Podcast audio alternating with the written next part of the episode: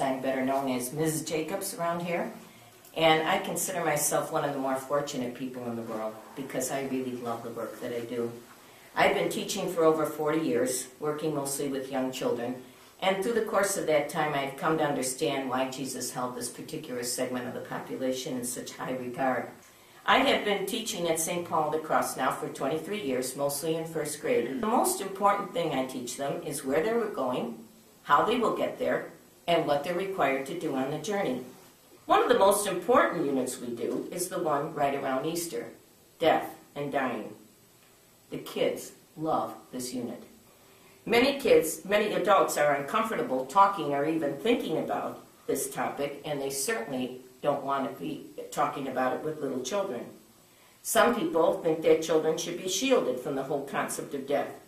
But even if that were desirable, and it certainly isn't, it would be impossible.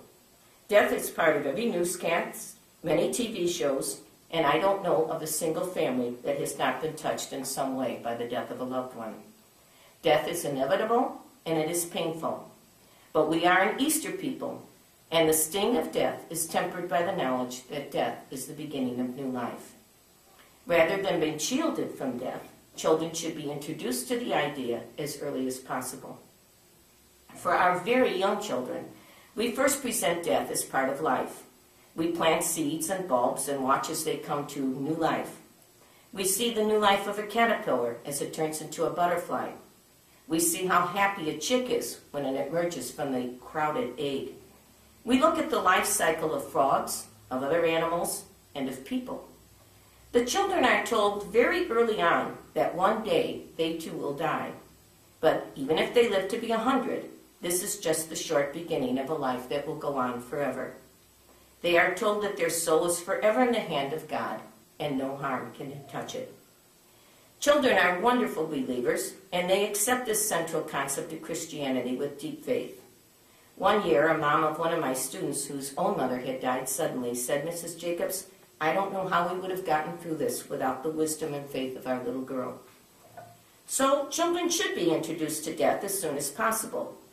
But the first thing we need to do is explain what death is, what it means to die. When somebody dies, it means their body doesn't work anymore. Whatever made that happen, that's the bottom line. Their body doesn't work anymore. Also, we need to use the right terminology. Saying someone passed on, or worse yet, went to sleep, are phrases that are confusing and frightening. One little boy, on being told that his mom had lost the baby, shouted, Well, tell her to go find it!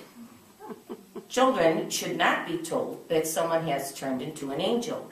I hate the perennial favorite, the littlest angel. Hope I'm not standing on any toes here, but number one, a little boy dies. And although children should be told that they're going to die someday, they should not have to worry that it's right around the corner.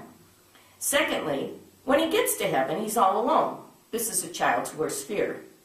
And then a big angel frowns at him for being careless. Now, who wants to go to heaven like that? We tell the children that only God knows how long a person will live, and that that person that they are now is the person that they will be for eternity. We tell them that God allows us to live until we can become, we have the chance to become the most important and the best person that we can be. We tell them that it's okay to be sad and to cry, that even Jesus cried when his friend died. But we're happy too because that person has been welcomed by all the people in the family who have gone before them and are so happy in heaven. It is awesome to realize how much children understand of things that are often hard to absorb. When one of my sons was two and a half, his godfather, who was only 23, died in a tragic drowning accident. I was trying to explain why Timmy was not going to come over and play with him anymore. I explained that Timmy's body had died, but the important part of him, his soul, would never die. And little David, who was already at that age an avid Star Wars fan, said, Oh, that's just like Obi-Wan Kenobi. Exactly. Sometimes children have been told about heaven, I mean hell and purgatory, and those ideas need to be clarified. We explain that hell is when you choose to live without love or without God in your life. and they get it. One day, six year old Bobby came up to my desk during playtime and he said, You know what, Mrs. Jacobs? Hell is not a place. You're still alive if you're in hell.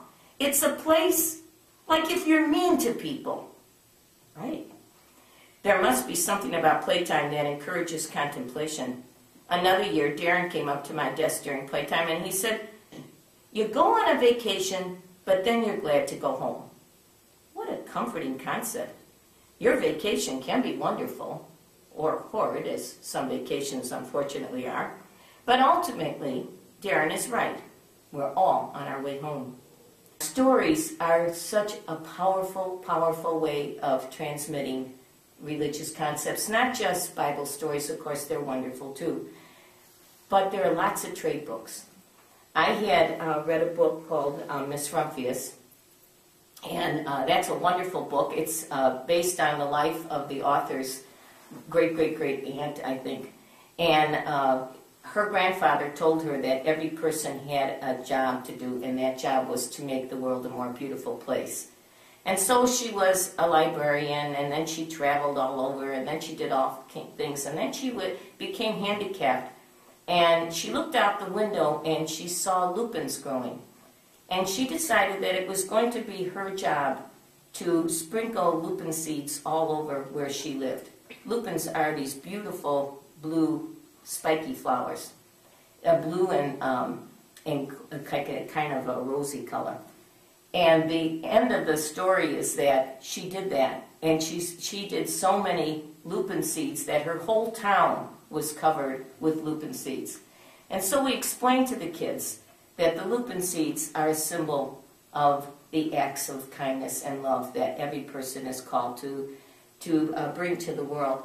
So one year, a family had two children. They were very par- far apart in age. The uh, older child was a shy girl, and she by that time she was, I think, either in a first year of high school or an eighth grader. And then they were bringing in a first grader to meet me. And so the mom says to this poor girl, um, so tell Mrs. Jacobs, what do you remember about first grade? Well, the poor kid is just standing there like, I don't know, you know. And she finally said, Well, I remember you read us a story about a woman who spread lupin seeds all over the world. And I thought, okay, good. I mean, if that's all she remembers, that's, that's good. So um, that is my message today, that they need to be given something substantial that no child can grow up groundless and rudderless without a faith commitment. Thank you.